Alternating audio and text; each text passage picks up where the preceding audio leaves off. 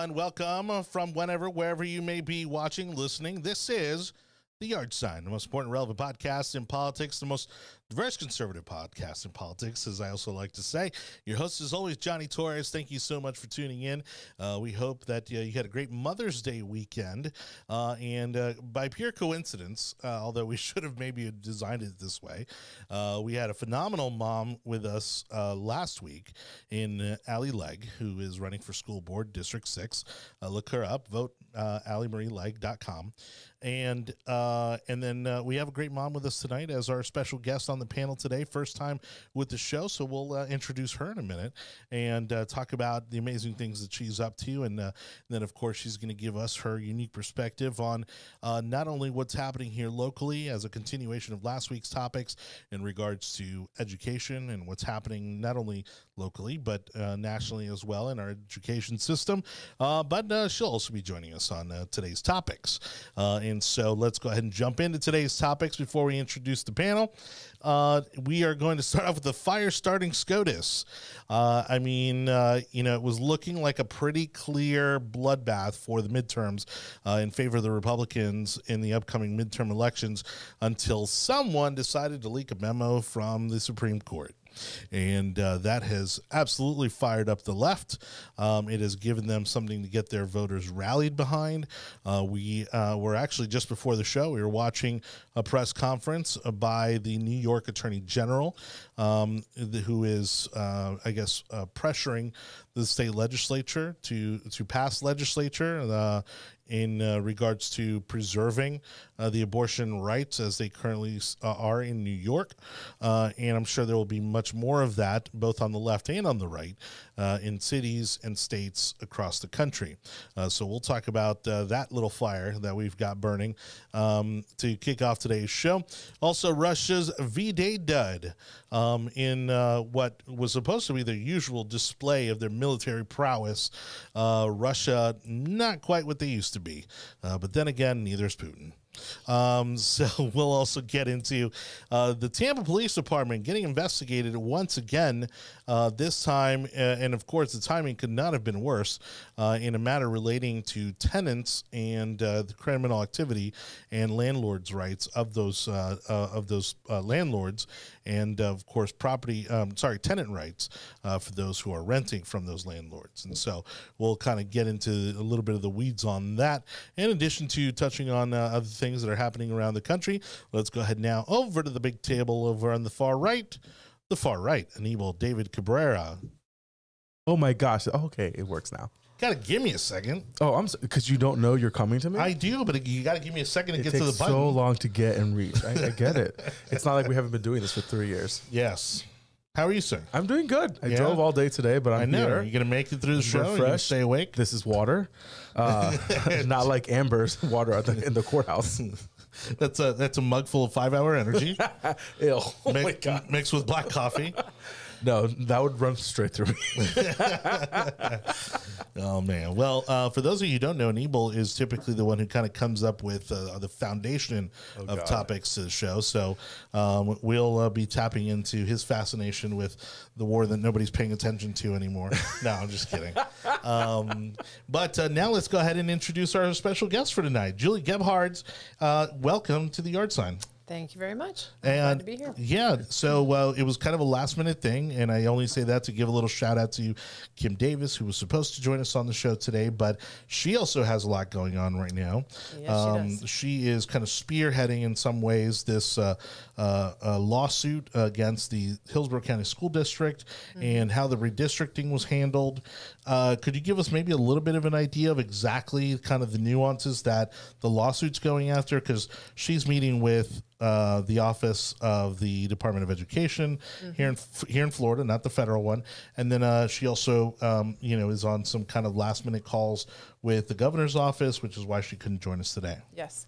Uh, I don't know a ton of details about that, but I do know Mm-hmm. that according to Florida Sunshine Laws, she is not, uh, you know, the the school board did not abide by those sunshine laws during the redistricting, and I think a lot of things are just shady with that. So Is it primarily that? Because I mean, it seems like that's the the overall reasoning behind the lawsuit. I mean, it is is Mm-hmm. there? I haven't really heard much in regards to any problems with the redistricting itself.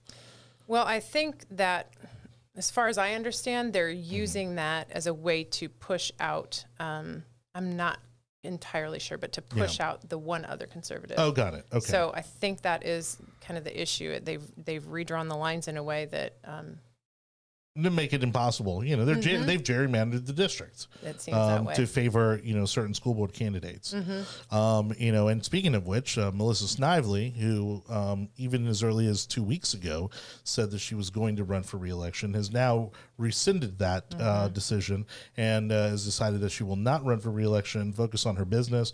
She's a very successful insurance. She has a very successful insurance office Mm-hmm. with State Farm, and uh, you know she's brilliant. I'm sure this is not going to be the end of her political road, um, but uh, uh, but it, it's interesting. I would love to, you know, and I'll, I'll probably reach out to her, but I'd love to know why kind of the, the last minute kind of reversal uh, Yeah. because obviously this late in the game that creates a huge vacuum um, and and potentially a big opportunity for a very liberal candidate to step in there and, and take that district. Potentially, yep. I mean, that's a big hoping- district. Yeah, I mean, uh, we were talking about it last week with Allie Legg, and I mean, we were looking at the map, and it goes all the way from Plant City Mm-hmm. all the way down to the the county line, uh, south of Sun City Center.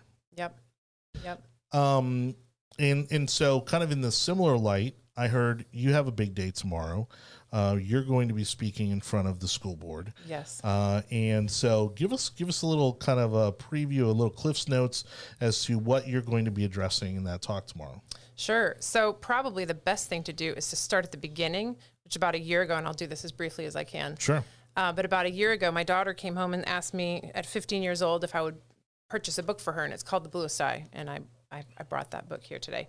Um, anyway, I looked up a review on The Bluest Eye, and uh, the content in this book is just outrageous. There are um, every form of sexual deviancy is in there. I mean, from uh, bestiality to sodomy to incestuous rape of a little girl and a pedophile inside the mind of a pedophile, describing all the different things that he did. So, um, with that, I brought this to the school board about a year ago, uh, probably almost a year ago today, and um, started this started kind of a 12 month now um, just uh, passion, I guess, to uncover what's going on in our um, libraries across the school district. So there are we have discovered probably over 200 titles that are that we suspect uh, probably at least 50 to 75 percent of those we know have sexual content in them, but who has the time to read all of those? So we've been chipping away at this, and we're working on it. And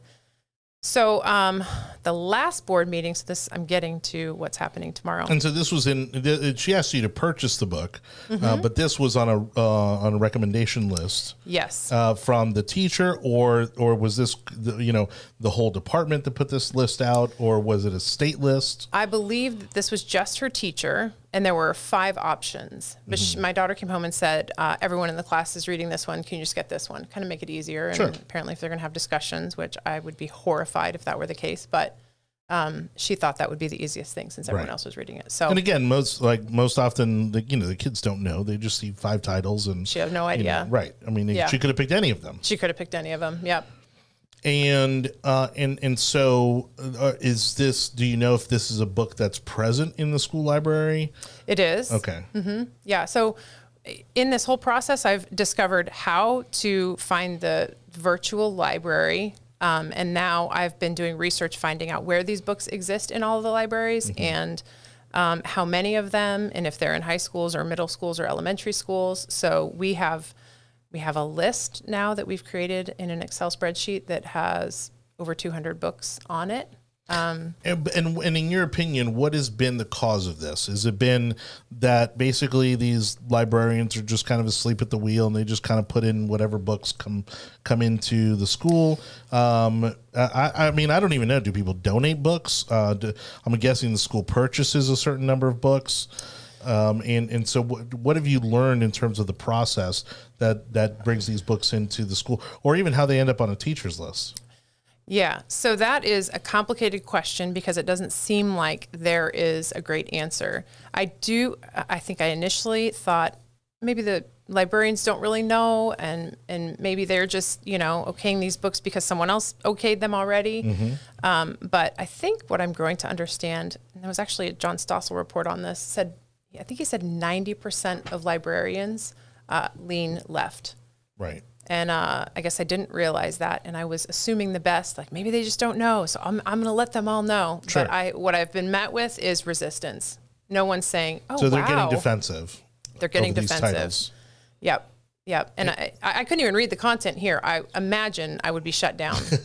I mean, I'm not even kidding. Y- Yeah. You would not believe if I showed you, you would Well, probably YouTube's be so like, yeah, liberal; right. they'd probably be okay with it. I mean, I don't know. not to, not to put you under the gun that, that way, but um, now you mentioned that originally this came about because the book was on a teacher's list. Mm-hmm. Was this list approved, you know, by the department head, by the by the school district? You know, what uh, kind of how far up does does this get approval, or if if any? Yes. So I, I I didn't know what to do and I neglected to actually go directly to the school. I hmm. thought this is so big, I need to get a bigger platform Sure. and I need to tell the school board right away cuz in my mind I thought this is so urgent and they're going to have to acknowledge. I mean, I read a portion of this that is just despicable. I thought and they did come right out of the board meeting, followed me out. The superintendent sent um, Mrs. Bays to come and chase me who's that? down. She was the chief of schools at the time. Okay, And she was very kind. And she said, I'm so sorry. I don't know how this happened, and assured me that this would be taken care of immediately. Mm-hmm. So I think she felt the same thing I felt when I read this. and at the school board meeting, you read an excerpt of the book. I sure did. Yeah. It was horrifying. I've never, never read anything out loud like that. I don't even know they've ever read anything like that right, right. uh, at that point. So How was the how was the reaction of you reading it out loud to Uh, the school board? I did get a ah from the chair at the time was like, "Oh, be careful! There's kids in the room," which Point is only made. a little bit ironic.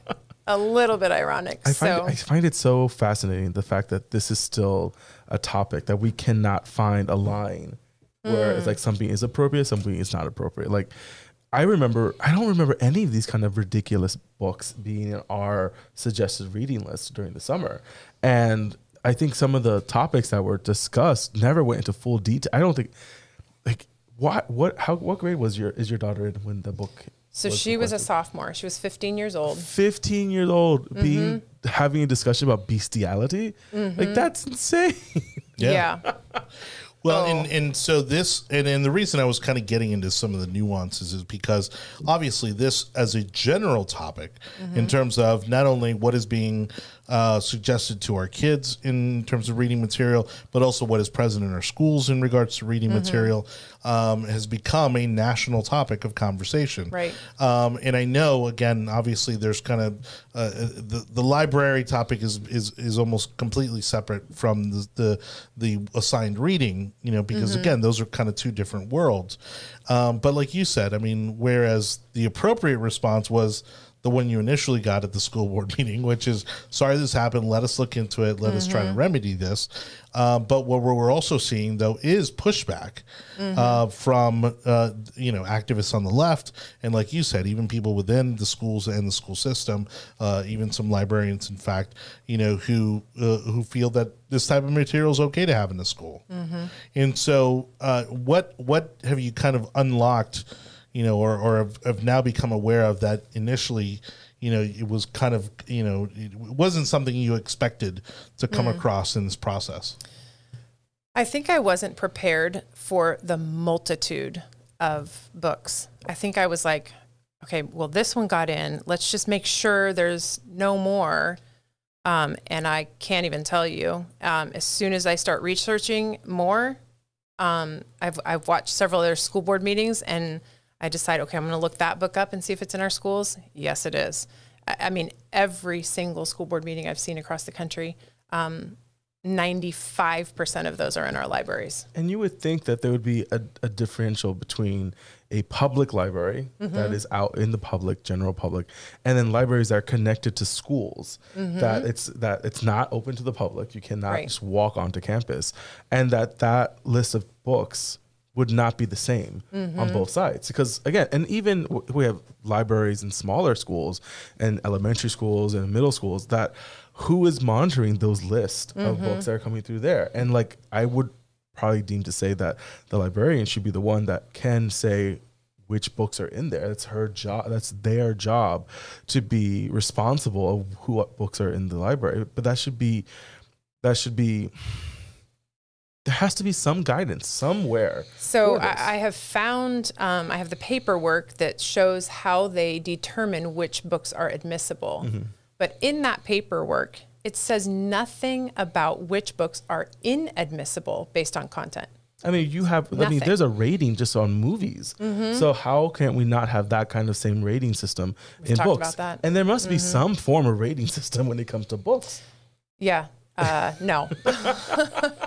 Currently, the answer is no, there is none. We've talked about that, and I know Stacey Hahn was interested in doing something like that.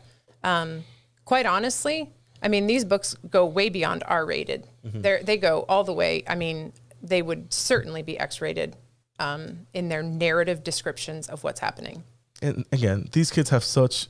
They have the world at their fingertips. Mm-hmm. So any form of ability to not shield or shelter, but to give them an, uh, a, a look, a safe location to Mm-hmm. be able to literally explore through the library and not have the fear of finding something that is probably a very inappropriate for that gener- for that Right. age age subset of children is very it's very weird that we don't have that yet and i'm surprised and Mm-hmm. kudos to you for for picking up the torch and and, and honestly picking up the cross and, and and and fighting the good fight Thank you. I And so- appreciate that. Yeah.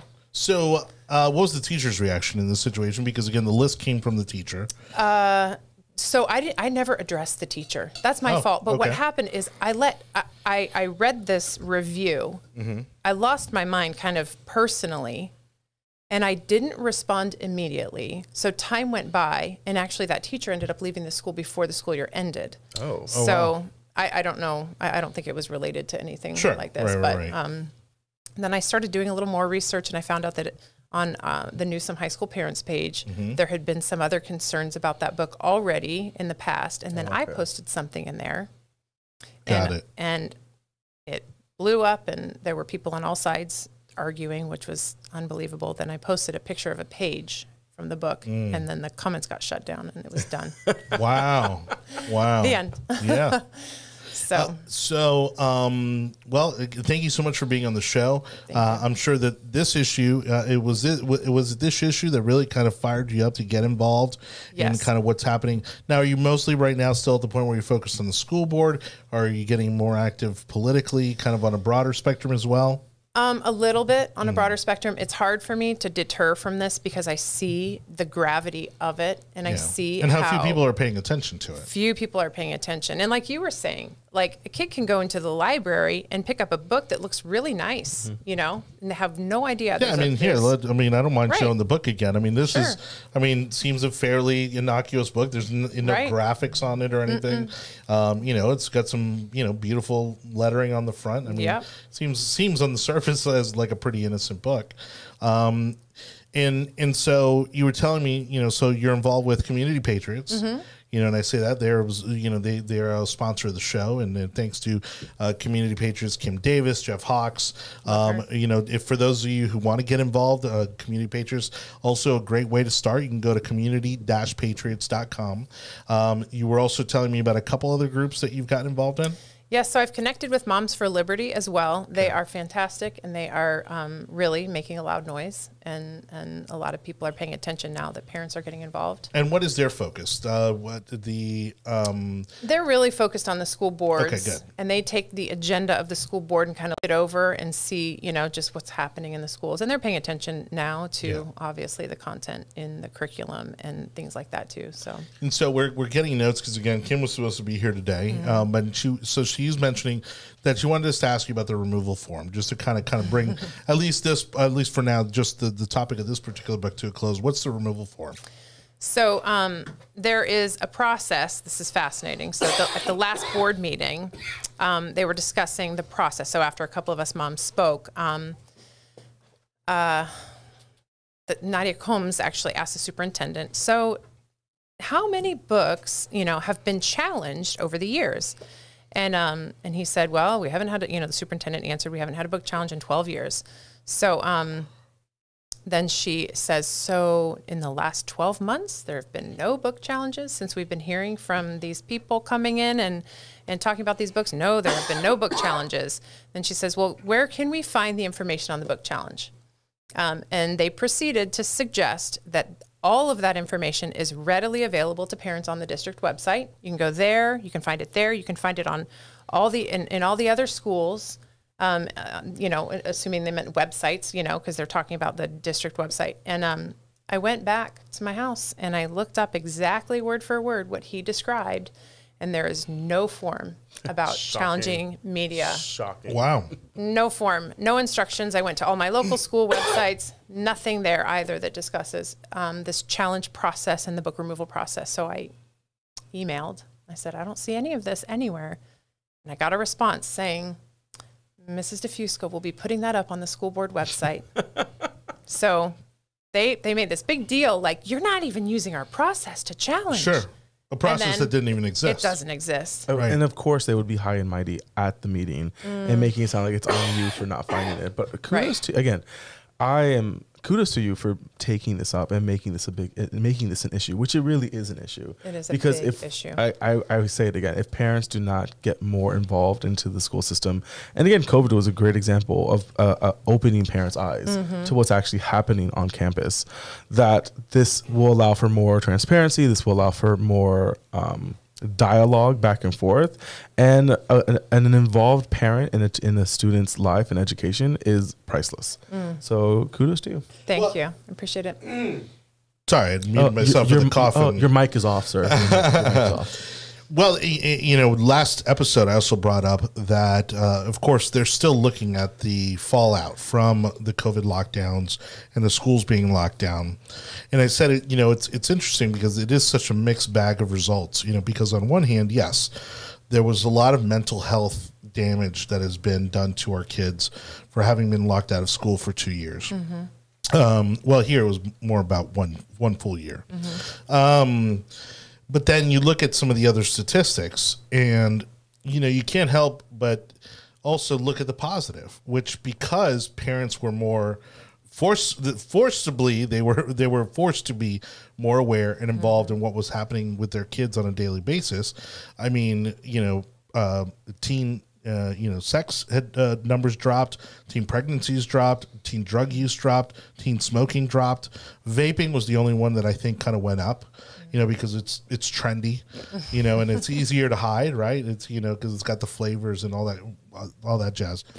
Um, but all of that, uh, all of the- you know, really these challenges that parents have been facing for so many years in regards to their children, you know, were were seemingly you know addressed by you know guess what? More parental involvement mm-hmm. you know? And and and again i mean you know one of the positive side effects of covid was that it really opened parents eyes to what was happening in these schools you know because now all of a sudden they're listening in on the classes right? You know for those that you know were able to have their moms and dads present you know while they were um, you know at school online you know you're hearing what's being taught and you're hearing how teachers are interacting with the kids.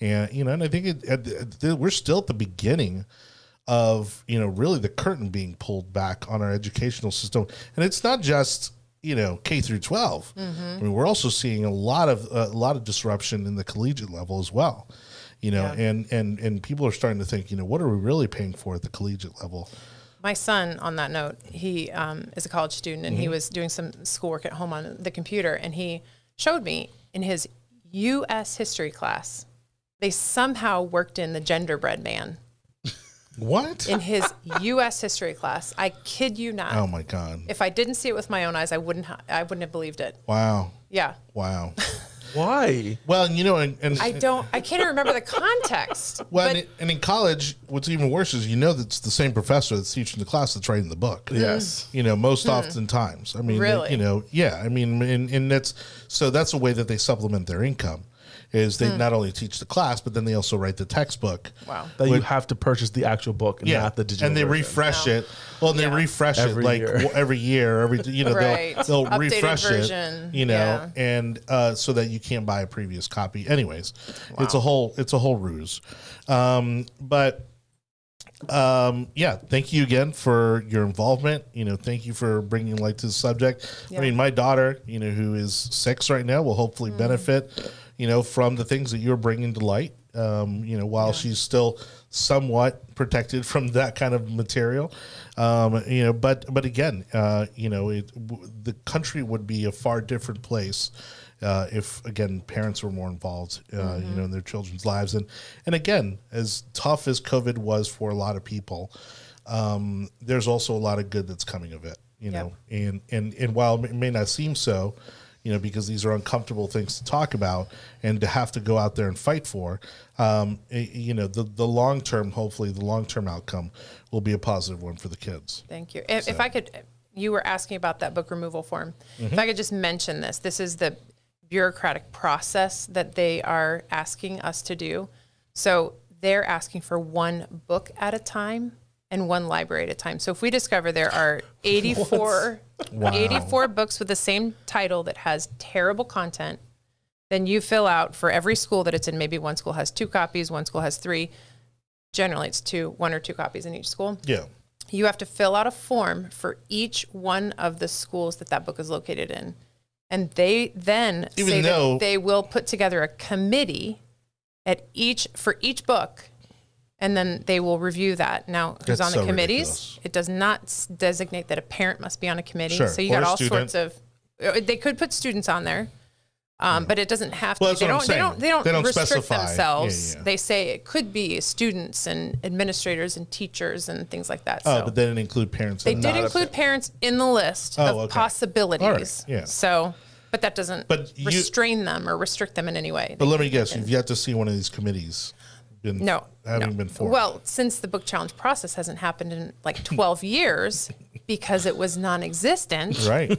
you know, then Yeah. no, we don't know what these committees are. We're asking, we've we've done a few public records requests asking for who's on the Now committees. you said it was the superintendent who claimed that this process existed. No, well, Oh, yes, oh, he has multiple times said we have a great book challenge process, Right. And you can find it. I, I don't know if he's So is he straight up lying, or is he, or is, or is it that you know he came from you know another school district and maybe they had that system in the other school district and so. The difficulty is he then passed that along to Terry Connor and asked that question of him, Mm-hmm. and he uh, is over all library. He's the deputy superintendent of maybe libraries. okay, And he's the one who confirmed that you could find the process at, on the district website and in uh, the schools where it did not exist. where it did not exist. Such liars. Wow. So I don't know. Did he not know, or did he know and he Yeah. said He probably you know he probably assumed that there was a process and for because the saying that it's been what 12 13 years that's a very particular number mm-hmm. Well, so like and he- for him to know that, then you would have to realize that he would know whether or not there was a process in Correct. place for it. So 'cause it's Right. not why i get what they did but that this also means that they lied because he either didn't know or was ignorant of the fact. Mm-hmm. And either way it looks bad on them. Instead of Yeah. you know what? I am not comfortable because i do not know that answer and i will get back to you. How mm-hmm. difficult is that just to say i'll get back to you but i'm not on screen so it doesn't matter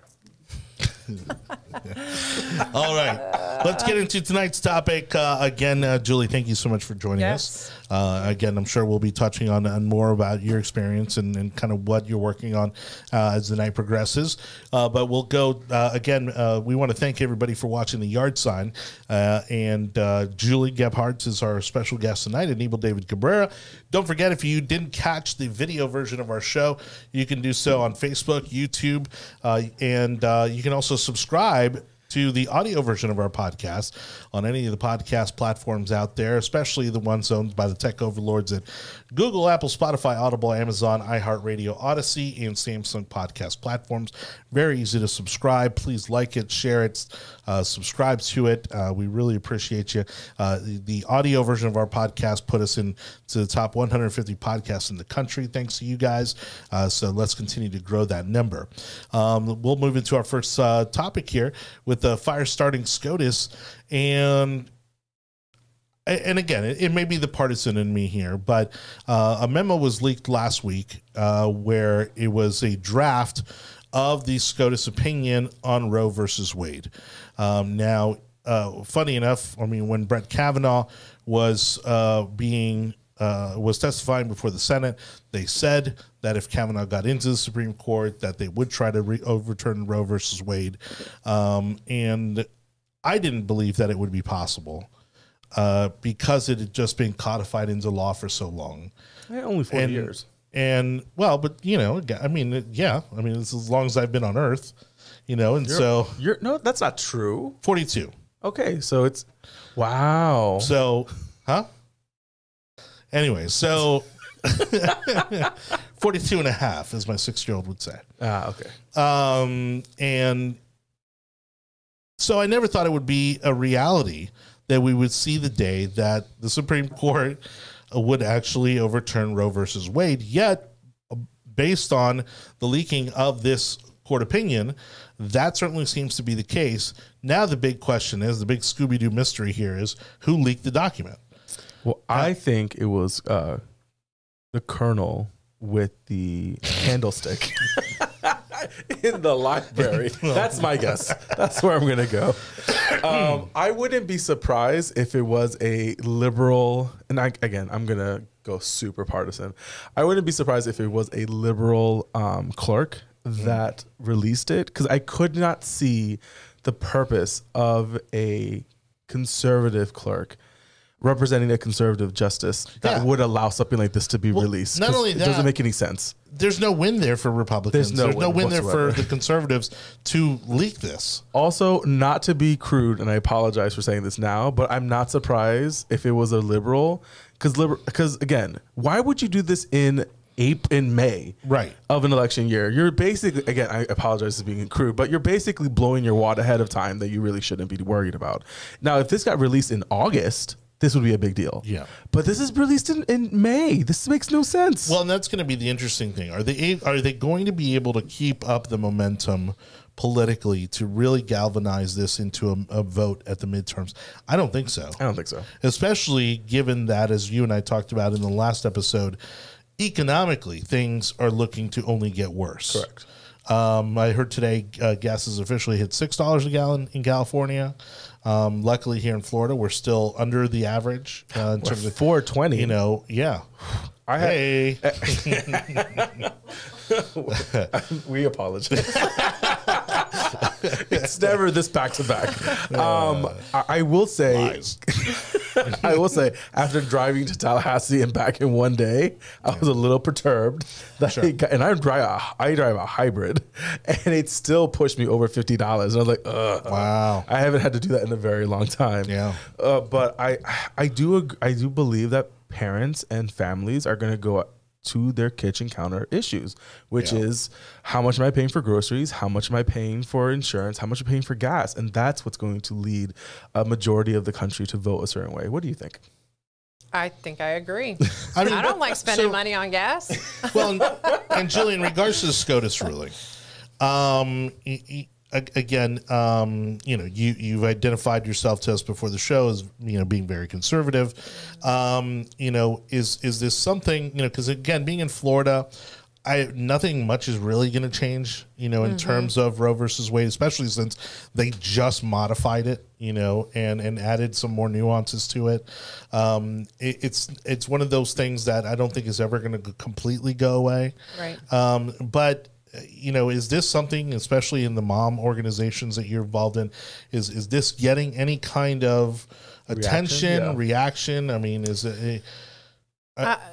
you know, n- n- not so much. Um, I mean, I feel like I've been really focused on this one item. Right. And so whenever I go to a meeting, that's generally what I'm talking about. Mm-hmm. I feel deeply about it. And, and I think it just all comes back to the baby, you Sure. know, like we can, we can debate that this mom, poor mom who got pregnant, you know, or, or she has too many kids and not enough money and, you know, we can argue that, but we need to go right back to that. The source is the baby, and, Yeah. and consider the rights that are being denied to life to that baby. So Well, and I think the biggest problem that we have nationally seems that you know that on on on both sides. I'll just be I'll just be neutral about it. On both sides, they couldn't just leave well enough alone. on the right, they continue to push further conservative to make it harder, more restrictive. Right? Um, you know, I'm I'm I'm at the point where I'm com- I'm completely against it with the kind of typical exceptions of a medical emergency, uh, rape or incest. You know, uh, those being because again, at the, because of the circumstances of that. I mean, you hear the anecdotal stories of you know oh well i was a child of a, of a rape you know and that sort of thing and i don't regret it and, I, and and that's beautiful those stories are amazing but not everybody uh, has the resources or you know has the ability to cope with things in this in the in the, in the same way um, on the left I mean, you see them pushing it further and further, you know, towards, you know, the actual birth. And in some states, I believe that, you know, even up to the time of birth, Partial they are allowed they are allowed to have that abortion. And and again, it's like that's where, you know, again, the, I think even the most average moral individual, you know, draws the line. Um, especially given that we're in 2022 where again if you have a multi-billion dollar uh, organization like planned parenthood where are all the resources to actually support that decision? If it's planned parenthood right they should support the decision no matter what it is. And where are the and where are the resources to help them if they choose to keep the child? Yeah. you know and among all the millions of dollars that they collect not only publicly but also privately uh, you know to support their because you know and and obviously there there's the the foundation of the organization which they always you know try they only they only bring it up when it's convenient but then as soon as anybody starts to dig beneath the surface of that and say well here's the foundation of your organization you know, and Right. you get into Margaret Sanger and eugenics and all this, you know, where all of a sudden they're like, no, no, no. Well, that's that's that's not how it is anymore. Yeah. And it's like the numbers don't lie. Look at the statistics. You know, Yeah. No, it where it was the definition of systematic racism, and and it still is. and it's still I really do believe it still is. Like the number of clinics that are in certain locations is predominantly in lower income African and brown American families. And I think it's absolutely disgusting what's happening. I I don't think that the Supreme Court would overthrow without having something to replace it because then that just causes chaos. Because again the purpose of the supreme court is to kick it down to the states. The states are all going to make their own decisions which they kind of already have. And then they're going to kick it back up to the supreme court. So really you're just kicking it down the road for about a year or two before there really is a decision made and again i don't think anyone but it's going to be a very different decision. We're not going to see another Roe versus Wade, where the Supreme Court's going to kind of decide what is right and what is wrong. Well, I- what they're the going to what they're going to decide, and this is where I wanted to take the conversation, mm-hmm. anyways, which is you know this is becoming a states' rights issue. And each state is going to decide. And again, this is all playing out right into the hands of COVID and everything else like it. People are going to start making decisions to where they live based on their values. Yeah. And and excuse me you know when we talked about the lockdowns and the opening and reopening of schools and you know how long you know were we going to be wearing masks for um, you know all of those decisions played into why people moved to florida ben shapiro famously said the reason that he moved from california to florida was because you could go outside and riot but he couldn't take his kids out to the playground Uh, Joe Rogan moved know. to Texas because of that same reason. Sure. Like he just did not feel comfortable being in a state that was allowing for such issues to occur. And the problem is now Americans and in this job market are have the feasibility to move wherever they want to be able Yeah. to work because a majority of it is online now. And so you have this influx, and we're feeling it now just in our mm-hmm. prices and our home prices. That is just absolutely ridiculous for people to come to this state. And I'm glad to see that it's not. The governor talks about it all the time that he is monitoring the registrations of people when they go to when they register to vote in the in the state because they do it when they get their license.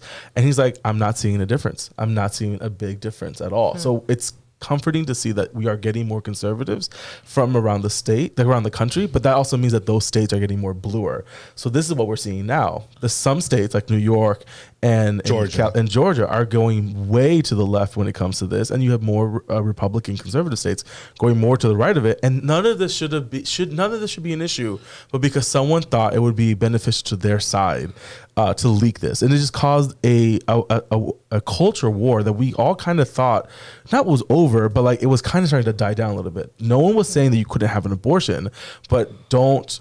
But then you can't have late. You but every state could make the decision when they wanted it, and as a as a nation, you couldn't have federal funds involved in that sort of clinic. That was the big that was the caveat during the Obama administration that that was a that was a gift that you could not. I think even during the Clinton, I think that came out during the Clinton administration.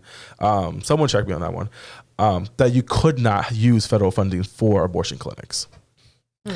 Julie, uh, given that you're, you know, and I don't mean this in a negative at all. I'm, you know, I'm excited. I'm always excited, reg- honestly, even regardless of what side of the aisle you're on, to see new people engaging, especially in, in politics at the local level. Okay. You know, because the majority of people are completely blind to what's happening at the local level. Yeah. Um, e- even politically, at the state level, I think the Republican Party, especially, has ignored your smaller offices like your city councils and your school boards. Um, I mean, Pasco famously is a very fi- liberal school board in a very red county. Yeah. And to the extent that, and again, shout out to Jen Licata, um, you know, who, you know, she's a mom. There is no parent currently on the Pasco County School Board. Hernando. There isn't a single, uh, sorry, Hernando. There isn't a single parent on the Hernando County School Board. Wow. And they're all liberal in a very, very red county. And so it goes to show you how we've neglected as conservatives, as Republicans, these local offices. Yes. Um, and even, you know, we had turnover in the supervisor of elections office and the tax collector's office. And guess what? As a party, we failed because we didn't have anybody ready to go, lined up to succeed those individuals who were Republican when they were, got elected. And then now we're kind of in this gray area where we don't know. You know, because those are not technically nonpartisan offices, we don't know if those those individuals, you know, vote, you know, with our values or not. Right. So, uh, you know, in in COVID really kind of being somewhat of the catalyst, you know, as to kind of, uh, and, I, and I'm not saying that that was necessarily the catalyst in your case, but in many parents' cases, to being more aware of what's happening in schools and and and realizing what their kids are being taught. Um, you know, is this kind of opening your eyes, you know, now again, as we're seeing even with this issue, you know, to what's really kind of going on deeper in, in politically? Yes, I will say a year ago, um, I I would have had no idea how to interpret what was happening and what I saw happening, you know, through the, the content of these really nasty sexually explicit books. I wouldn't have had, I, I could not figure out. So, you know, why this was happening, where it was coming from, and who was behind it. And so I started asking all of those questions, like, what is going on? My world was starting to just like close in in this darkness, you know, because I thought, okay, so one or two could have slipped in, but there's hundreds. Like, how did that happen? Right. Someone's doing it on purpose. Yeah. And who is it? and I want to know that. And so I've been digging and slowly kind of uncovering kind of this this agenda that's behind all of this. And um, I mean, call me a conspiracy theorist, but um, there is an agenda. There's a dark agenda behind this, and and I think in part it's to divide. Um, I think it's to create revolutionaries our, of our children. now you're originally from Florida. no, I'm originally from California. Okay, yeah. Yeah. So you understand that, you know, and, and has that been a shock to you? The difference in local, the, the how local politics affect you.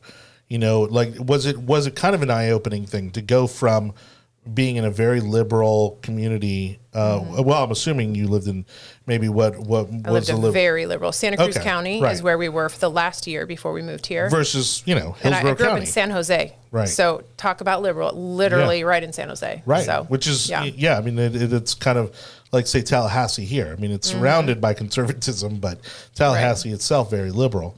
Yeah. And so, what is that change uh, been like for you? What is uh, you know how is that now that you you're more aware of it? How has that affected you and your family? Yeah. So I think it's taken me away from my fam- family a little bit more because I end up spending time, you know, because I'm passionate about understanding this and fighting against it. Um, and so it really, it's been um, difficult to, um, well, to interpret and understand. But like I said, getting to the root of it and understanding where it's coming from has just been, it's been a journey. Well, the people in our comment section are actually asking if you would be willing to run for school board. Well, um, considering that I've only taken an interest in politics literally probably in the last year. Yeah. Because I my eyes were not opened and I was just I've got six kids. I'm running sports. I'm running to, you know, Wow. different events and you know. It's a lot of responsibilities there. It's a lot yeah. of kids. It is a lot. Yeah, congratulations. They're fantastic. I wish you could meet them That's all. a Yeah. school. They're- That's a school. yes, Uh-huh. we yes. Yeah. But um yeah. Well, you know, thank you again, you know, for for you know, and, and you're right. I think you're doing it the right way. You're kind of learning the process. You're kind of learning the lay of the land, uh, you know, and hopefully you'll you'll stay motivated to possibly, you know, uh, take on more of a leadership role in, in terms of what's happening. Because again, um, I mean, while I have uh, teachers in my family, um, you know, the sad thing is is that oftentimes the people who make it to these school boards don't have that classroom experience. Um, now that being said, you know just because they have classroom experience doesn't mean they share your values. You know, in terms of what they bring to the table as well. You know, and so you know again, you have so much at stake with six children. You know, in our school system. I mean, it's you know how do you not you know pay attention and, and stay involved. Um, Want to thank uh, everybody listening in on Clubhouse. Don't forget you can uh, catch the audio, the live audio version of our show on Clubhouse as well. Uh, search for yours truly, Jonny Torres. You can follow me there, uh, or you can also search for the Yard Sign. These shows are available for replay. Uh, we got our buddy Hector hanging out. We'll bring him in in just a little bit.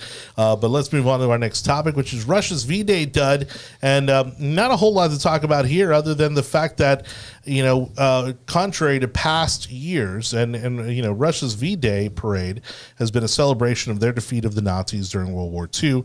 Of course, there was a much bigger microscope uh, under this year's V-Day, uh, given the current uh, state of things between them and Ukraine.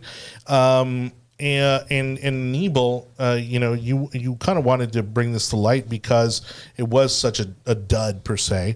Um, you know, the, apparently the Air Force um, display didn't happen.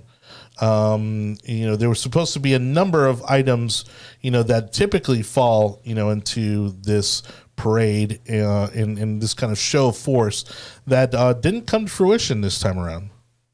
No, you're correct. Uh, um, by all estimates, this today's speech was supposed to be a declaration of war for Ukraine, which would allow uh, Putin to uh, call in reserves and allow for a larger number of individuals to get in, involved into the into the military, to get involved into the campaign in Ukraine. Uh, the Air Force dedications for the parade, because this happens in multiple cities throughout Russia, uh, were completely gone. About 32% of the normal infantry and, and military equipment was not shown. It was a lot more toned down, and I think it's because they have not they've not achieved their their desired outcome when it comes to the current uh the I think they're on plan D right now when it comes when it comes to Ukraine.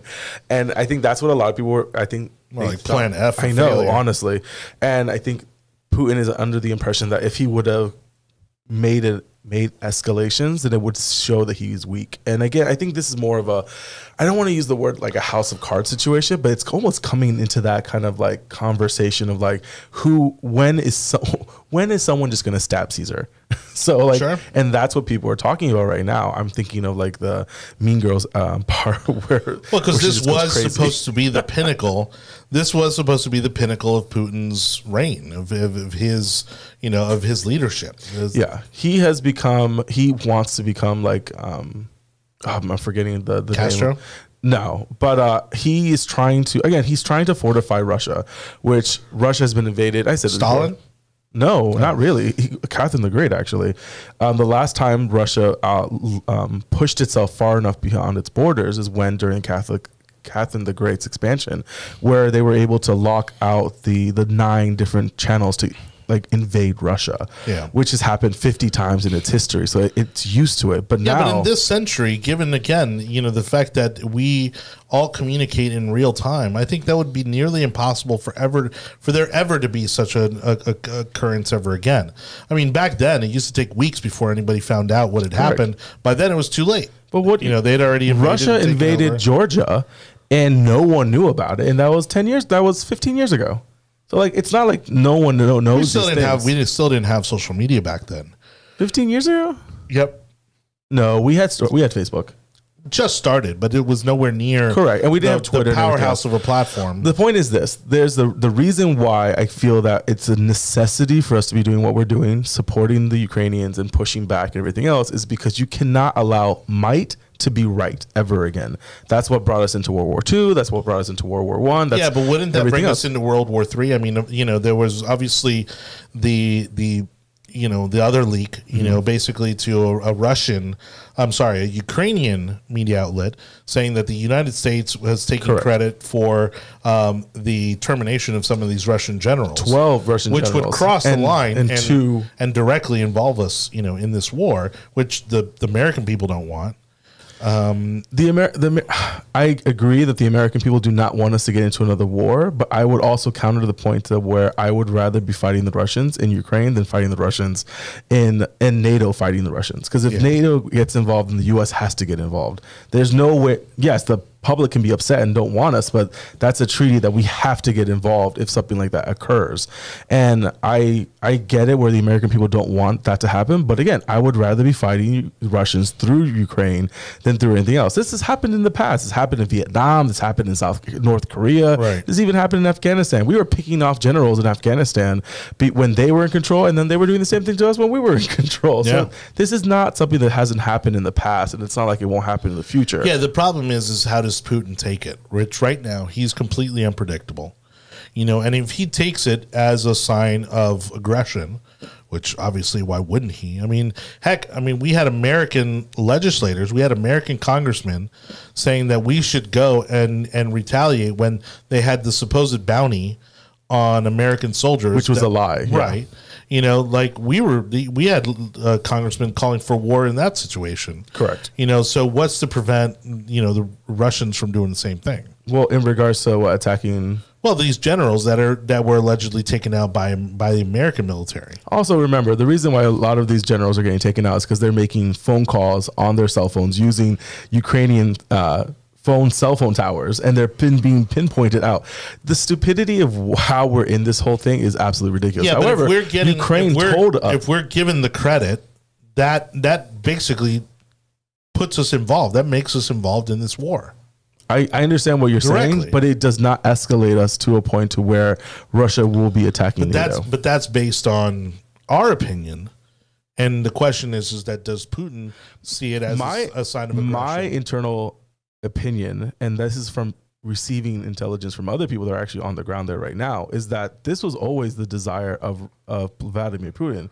Was if Kiev, if Kiev would have fallen within the first three days, which is what the plan was, which is why they didn't have gas or food or anything else to. Uh, to go with the caravan that went in, that right now Russia would probably be in Poland and probably in somewhere else uh, hitting NATO countries. Yeah. Because again, with the demise of the demographics, the demise of the economy in Russia, this is their last hurrah. This is the last three, four hundred thousand guys and girls in their military because they don't have millennials coming Right. up. They don't have Gen Zers. Their population is diminishing rapidly. I mean, and so you either the- do this right. now or you never do it again. yeah, it could be the end of Russia as we know it. It will be. Russia will not be the same within five years. Yeah. There's no unless he drops a first. If he drops something in Ukraine, no country will ever do business with him, and he's already losing support with the Indi- uh, with Indians and uh, Chinese. So like there is no axis of evil in this situation to create a World War Three. Right. There's no axis whatsoever. So really, we're just fighting amongst Russians. But again, I would rather fight the Russians through the Ukrainian than through a NATO country. Well, and honestly, I think you know, at least from a strategic standpoint, I think the worst thing that Putin could have done was to kind of really water down this show of force because it's only validating, um, I think, and reinforcing the opinion that you know, they don't have what it takes to to follow through with everything they thought that they were going to accomplish. No, and now with every dignitary entering Kiev and entering Ukraine to show solidarity, I mean, you had Jill Biden, which again, I don't understand why she was even there. Why Jill Biden is in Ukraine? I would assume like the vice president should have done it, and but then to Yep. assume Correct. Kamala Harris finding a border that's Oh, not she, connected to she'd Mexico. figure some way to screw it up. yeah. which she did. Yeah. But again, uh, U2, uh, U2 had a concert in the subway. Uh, Justin Trudeau was there, the pretty boy of Yeah, Canada. right. I mean, it's it's getting pretty interesting to see who's attending. And again, I think we're about to agree on like twenty two billion dollars. Prime Minister Blackface. You know, some days. um, we've lost Julie completely. I was actually looking up why Jill Biden went to Ukraine. what does it say? It said, it literally said, uh, well, somewhere I just saw this. That she went there for Mother's Day. oh, What? Of course she did. She made Of an course announced visit. Oh, okay, hold on. A surprise Oh Mother's Day meeting with my. First Lady Olena Zelenska.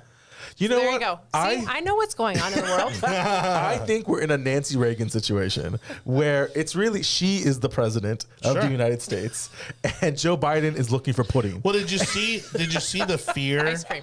Ice Did you cream. see cream, the ice cream, Did ice you see the fear in her eyes when she was reading on Easter Sunday to the kids in the White House lawn, and and Joe Biden asked to read part of the book? Oh my God! I mean, How is that and not a he even meme? said, well, no, and he even said he goes, they don't want me to read any of this, and so they, I mean, he they they let him read like two pages, you know, uh, Big fonts, but- like yeah. Dr. Seuss. yeah, exactly. I mean, No but Dr. Seuss. but if you That's banned. That's banned. That That's, is a that- Oh, book. that was banned. Oh, so there is right. a process. That's right. Okay. okay. Dr. Seuss is racist now. That's right. Uh, with all Where's the paperwork green, with that? blue, Yeah, yellow right. characters. I didn't file that paperwork.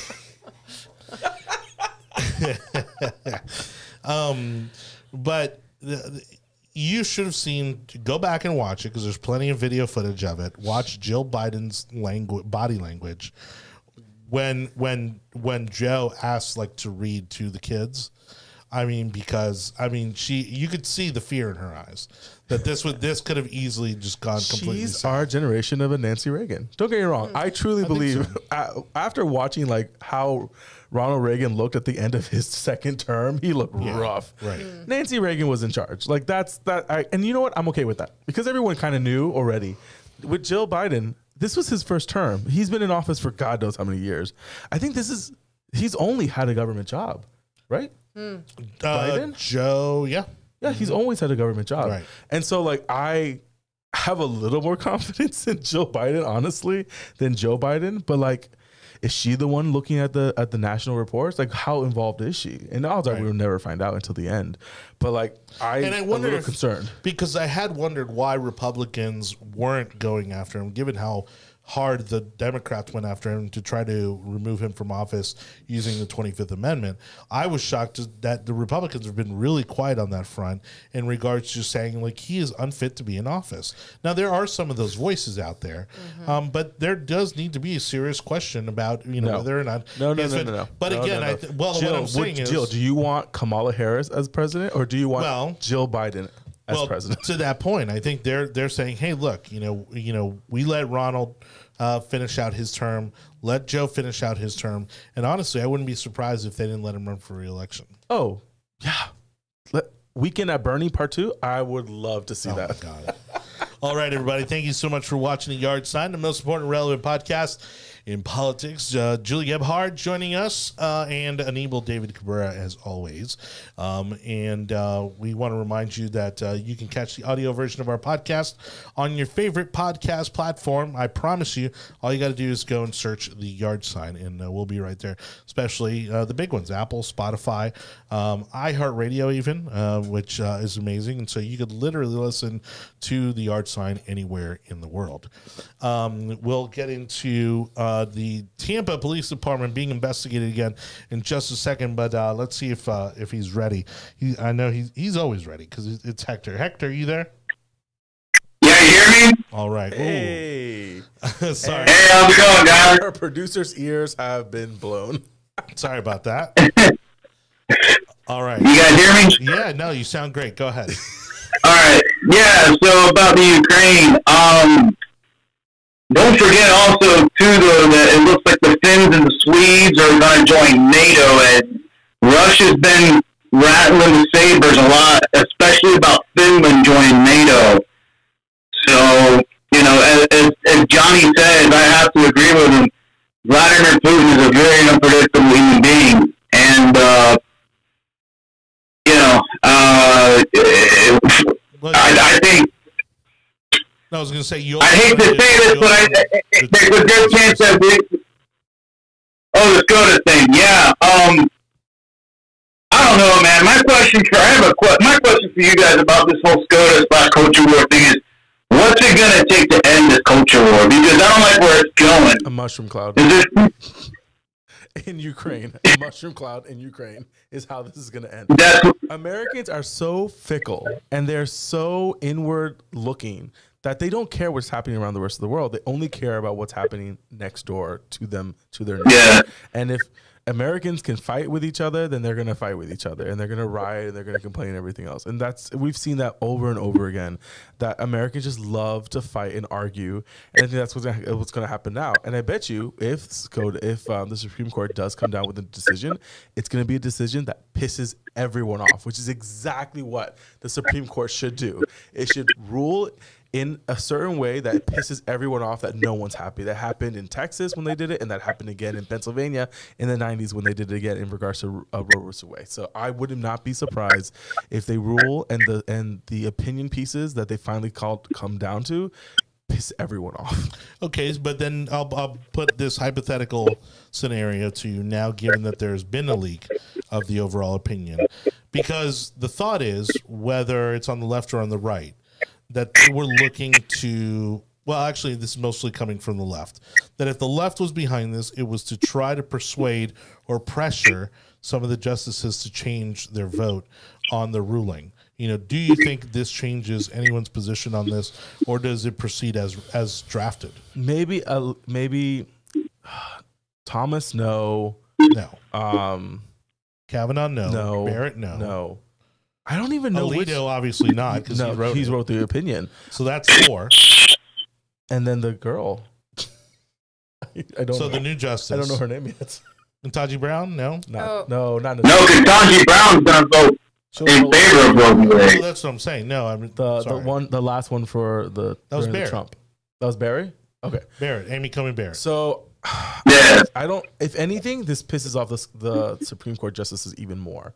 They're probably even more upset that this actually happened. This would have never happened during a uh, during um, Anthony or during uh, uh, RB RBG RBG. Yeah. So like it would never have happened under their tenure. So again, if it was a conservative, it's to get it out of the way now. So then it's no longer a bullet in the chamber. If it's a if it's a uh, liberal, then they again they blew their wad too early. I'll So give I, them. I'll give them the benefit of the doubt. I don't think it changes their votes. I don't think so either. Um, I I really hope it doesn't. Um, you know that'd be a pretty sad thing to see because then it goes to show you that you can pressure the court And that's a into huge making problem. certain That's decisions. well, problem. and that's part of the argument that liberals are making about Ginni Thomas, which there's even some people putting out the conspiracy that she somehow had something to do with the leak. Oh my god! Could you imagine it was actual justice know. that leaked it, not uh, a clerk? That would be a huge problem. Well, and the clerk and, and the justice's wife, you Mm-hmm. know, being involved too. You know, again, it, it, it which right now they're looking for any reason to go after Clarence Clarence. Thomas. what? Trying to get a, trying to bring a black man down. That's right. But um, Talking about bringing black men down. Next topic. oh boy. Let's go into our next topic. Thanks, host. Uh, Hector. Hector's going to be hanging out in Clubhouse. Don't forget, you can join us in our Clubhouse room as well. Uh, just search for Jonny Torres or search for the yard sign, uh, as the room is live as we're doing the show. Uh, Tampa Police Department investigated again, as uh, you know, again, people are starting to kind of look into a lot of housing issues as housing becomes more scarce and uh, and more unaffordable, uh, especially here in Tampa, which is uh, we've had the highest price increases of just about anywhere in the country. I think we're at uh, about twenty four percent uh, in, in price growth um, in this current uh, real estate environment, uh, pricing out people again, not only those purchasing homes, uh, but those people who are renting homes uh, across the, the region, really. Um, and and so there has been a lot of digging into tenants' rights and seeing, you know, what you know can tenants do about, you know, the landlords, you know, saying that, well, hey, once your lease is up, we're going to double your rent because they can get it, the market demands it, um, in and including, you know, the the topic of this particular uh, issue, which is um, that apparently Tampa Police Department was notifying landlords uh, that their tenants uh, had been uh, committed or had been convicted of of crimes um, at, to varying degrees. Um, therefore, giving them the opportunity to evict them based on those crimes they committed. Is that right, Anibal? So it it falls in between the gray of being convicted and not being convicted. There are examples of, for one instance, a 16 year old boy was arrested for stealing change outside of out of a car and later released uh, from juvenile detention with no charges. But his family's landlord was notified and they lost uh, their home at Robles Park Village Home. So, like, there are situations where a crime was committed and they were convicted, and there were other times where um, they were caught and there was no conviction. So there was no there's no blanket policy. Yeah. And again, this started in 2013 and only ended this past December. But where did it originate from? so I'm thing. I'm trying to see where it originated from. So it was called um the investigation was launched to see if the Tampa the Tampa's crime-free housing program violated the Fair Housing Act. And so in this situation, they're stating that um, once the uh, Tampa Bay Times did their investigation, 90% of the th- of the 1,100 people uh, found in this program were actually African American, and they were shown that um, despite the black residents only making up 54% of all arrests in Tampa over the past eight years, it was almost 90% that they were notified uh, of the housing. So in this situation, the city said it ended the program in December and it rebranded to a safe awareness for everyone or safe. Uh, without the reporting of the crime to landlords, and I think that's where people are getting upset. The simple fact that they the crime was somewhat committed or not committed, and was automatically reported to the landlords, and that started the process of them getting removed from the program or them getting kicked out of their homes. Yeah, and see, look, in, in this situation, I actually don't have a problem with that policy. You don't have a pol- you don't have a problem with the a police department taking uh, uh, overreaching and so and, and interfering in someone's civil liberties, No, because it's a public safety issue. but they haven't If been someone is convicted committed, of a crime. if they have been convicted, I'm but that's what they're saying. They're saying there's multiple Well, you examples. said that there was that there were and there weren't. there are i'm saying that there's a gray that there was no definitive guidance to the police department that said that once they had been convicted of a crime that yes then you report it there are many cases where that did not occur and that's where the problem lies Okay, well, I mean, again, if they haven't been convicted, it's kind of like with uh, the Grady Judd thing. The problem with Sheriff Grady Judd, which everybody loves, you know, because he trots out 15, 20 people out there that he's accused of, of a particular crime, is is that by the time the investigation uh, takes place and they actually get in front of a judge, they realize that there aren't en- there isn't enough evidence there to actually convict them of what he's accusing them of. But the civil liberties, you know, um, uh, aspect. aspect of it is that they've already he's already put their mugshot out in the public you know and he's already put their face out all over the media. And so now they're basically being convicted by you know public opinion. But i think in that situation those that he is doing he there's there's not a blatant example of racist bias.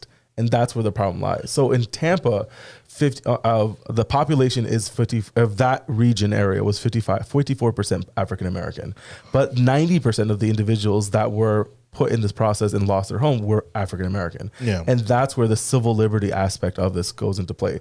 I don't. Uh, so the bigger issue on this whole matter is that the city of Tampa, uh, city council were only notified once there was a press release last Friday, and were never told directly of the investigation that had been going on for over a year. And now the question is when and who and when did people were aware of the investigation, and that's what's causing a huge backlash because this was also during the time when the mayor was the the chief of police. I mean because my opinion is is that once you've been convicted all bets are off I I would you shouldn't get money for public housing I agree.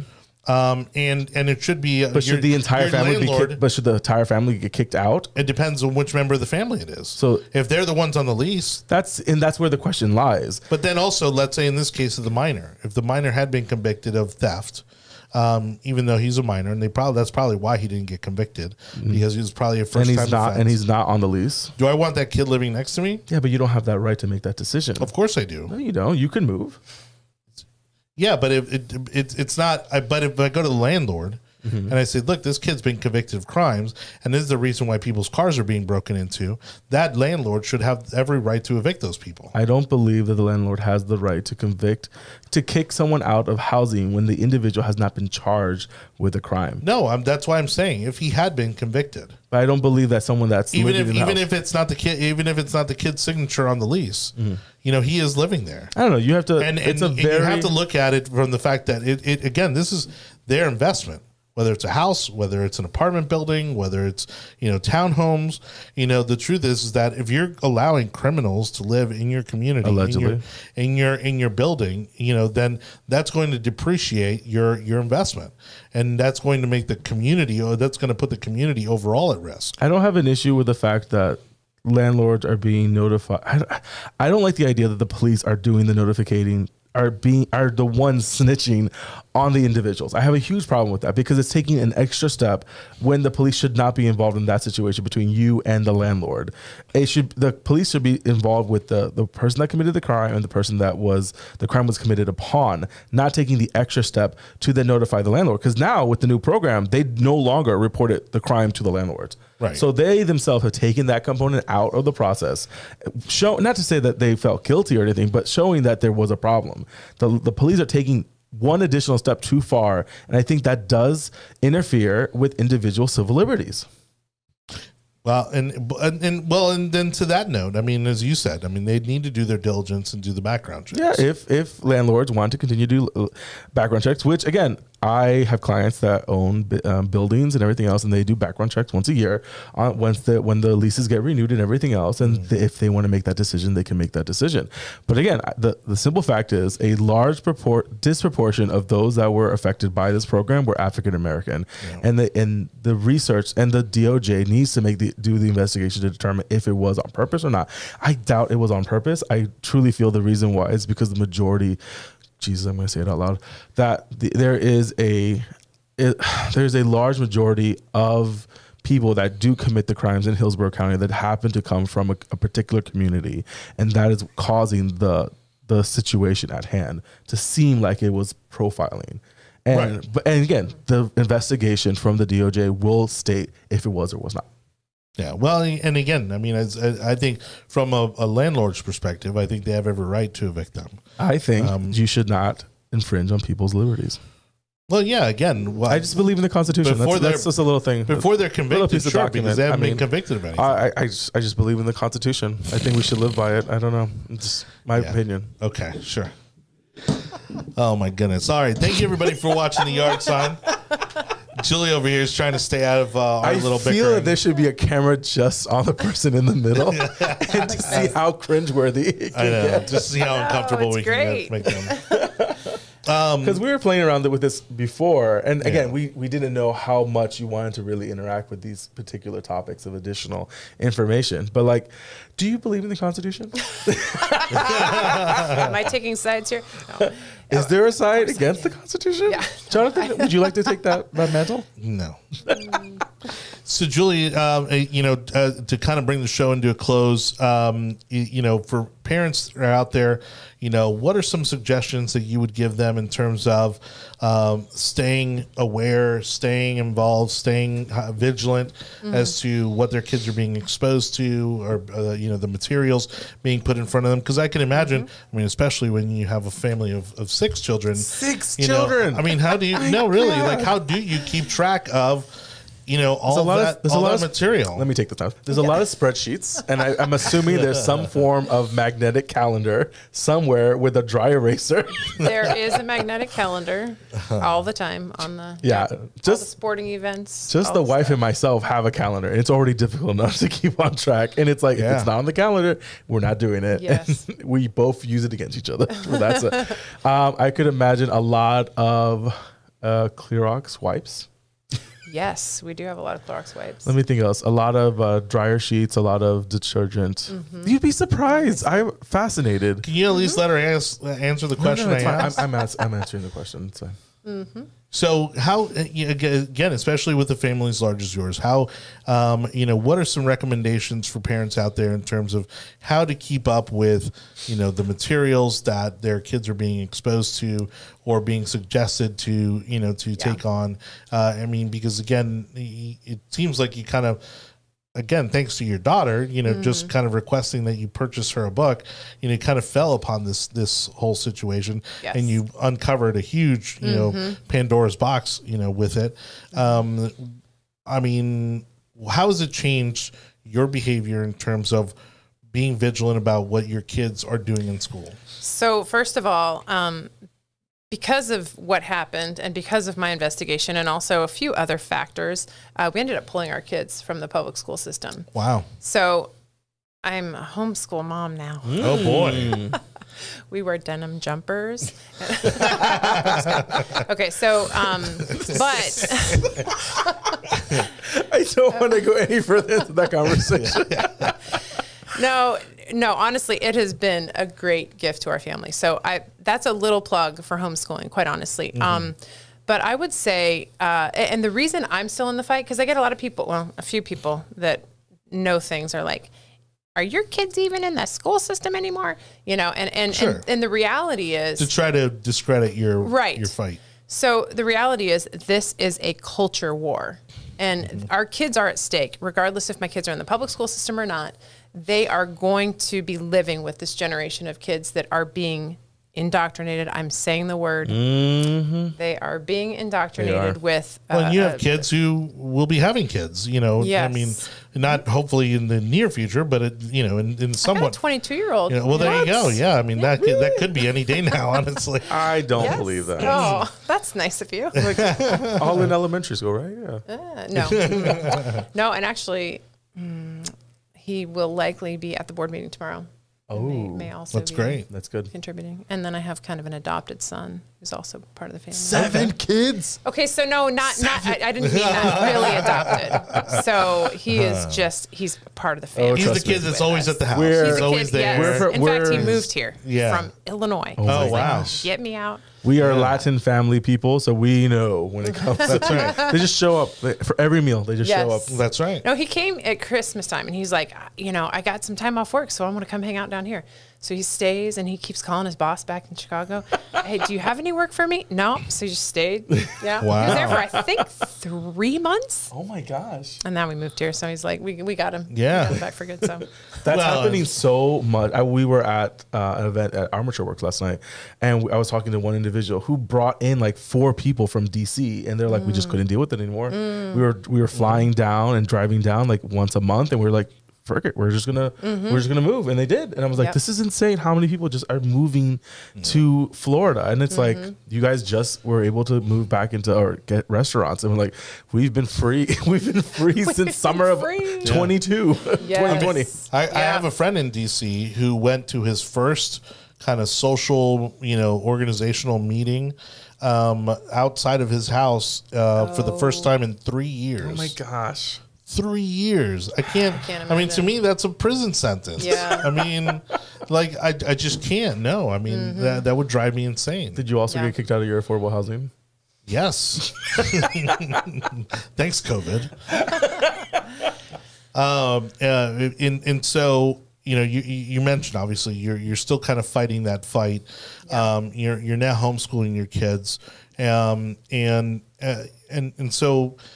I mean, at least up until the point that you know you pulled your kids out of school. I mean, how were you kind of keeping track, uh, or once this kind of opened your eyes, you just immediately I never suspected anything, especially moving to Florida. Yeah. So in California, yes, I expected it. When my daughter came home from school and said, Trump's a liar.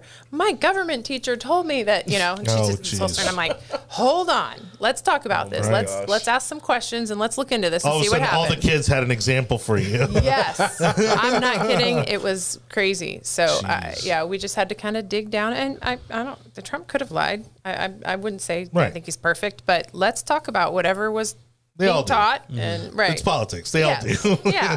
But let's just have a conversation. She was heated. Wow. You know. Wow. And now, she um, has a much clearer perspective on a lot of things. Yeah. And is, yeah, she's diving deep into politics herself. It's Cool. awesome. That's my 15 year old. Well, then you go. You might have Yeah. uh, you might have uh, started a political career there. maybe. If she wants internships in the government, we know who is always hiring. Right. We do. Yeah. She's trying to start like a turning point chapter. Oh my gosh. There we go. We know who she needs to talk to. You do? Yeah, yeah, yeah. Yeah. Let's talk. Anibal, Anibal, take Yeah. care of you.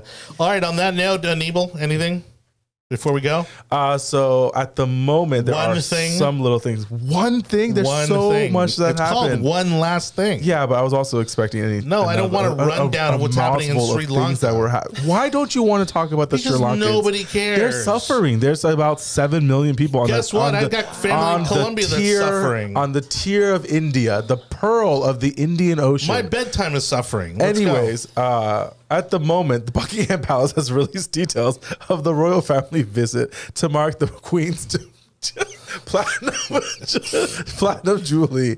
Uh, who will not be on the balcony is the um, discarded Amer- now Americans. uh, the of audacity royal for them to even think that they should go They be are able to go not back. going. I don't even know why they did this, but in other news, because uh, 40, they're because their stars fading. in other news, 45 cities, equaling 193 million uh, Chinese citizens, Oh, have been locked All down right. because of COVID zero This policies. Go. Entry- there you go. There's the button. All right. Thank you, everybody, for watching. Thank you, Julie. You were uh, fantastic. You know, we'll definitely uh, be uh, be having you uh, back, uh, especially you know as this continues to evolve. Keep us up to date, um, and uh, and hopefully we'll come back with some positive results. Uh, good. Oh, sorry. I turned off the wrong one. Um, so, um, good luck tomorrow. Thank you. Speaking of the school board, um, and uh, for the, you know parents at home, I, I believe those are broadcast live online. Yes, and, they are. Uh, That's a good TV. way. You had asked, uh, and I don't know, someone maybe interrupted, but you, I like it. You- I like it. You're, you're catching up quick. She learns quick. um, you were asking about how people can stay up to speed on what's happening, and we're working on establishing a platform where we can disseminate information. Cool. Um, yeah, it's a little tricky. There is the Hillsborough County whistleblower. Yep. He has a page that um, I appreciate. Been following him for years. Yeah. Yeah. Um, and then uh, watching the school board meetings, I think, is very effective. And then also, of course, pay attention to what your kids are bringing home from school because Yeah. I never knew. I was shocked, and and it just kept getting worse and worse. So, yeah, All right. that's what right. Thank you again, Julie. Uh, thank you to Kim Davis for uh, uh, bringing us uh, Julie for uh, today's show. Kim Davis also working on some big stuff, so we'll hopefully have an update from her soon on the lawsuit against the school district of Hillsborough County. Again, the the state le- leadership now getting involved, both the governor's office and the state department of education, looking into transparency issues there. Sunshine state laws being broken, so we'll keep you up to speed with that. Um, as far as my one last thing, go Lightning. Hopefully, we'll see a, a dynasty uh, be born as uh, the Lightning are currently battling the Toronto Maple Leafs. Their series is currently tied two and two. Uh, and uh, unfortunately, the next game uh, goes back to Toronto. Um, and so, but uh, if they can make it through this, the prediction is uh, that they kind of have a much easier go of it uh, as far as the rest of the road to the Stanley Cup. So, on that note, thank you everybody for watching. Thank you, Lindsay, for producing, and Evil David Cabrera, Julie, for being on the show. We'll catch you next time, Monday night, seven ish. Thank you so much for watching, everybody. We'll see you on the flip side. Goodbye. Goodbye.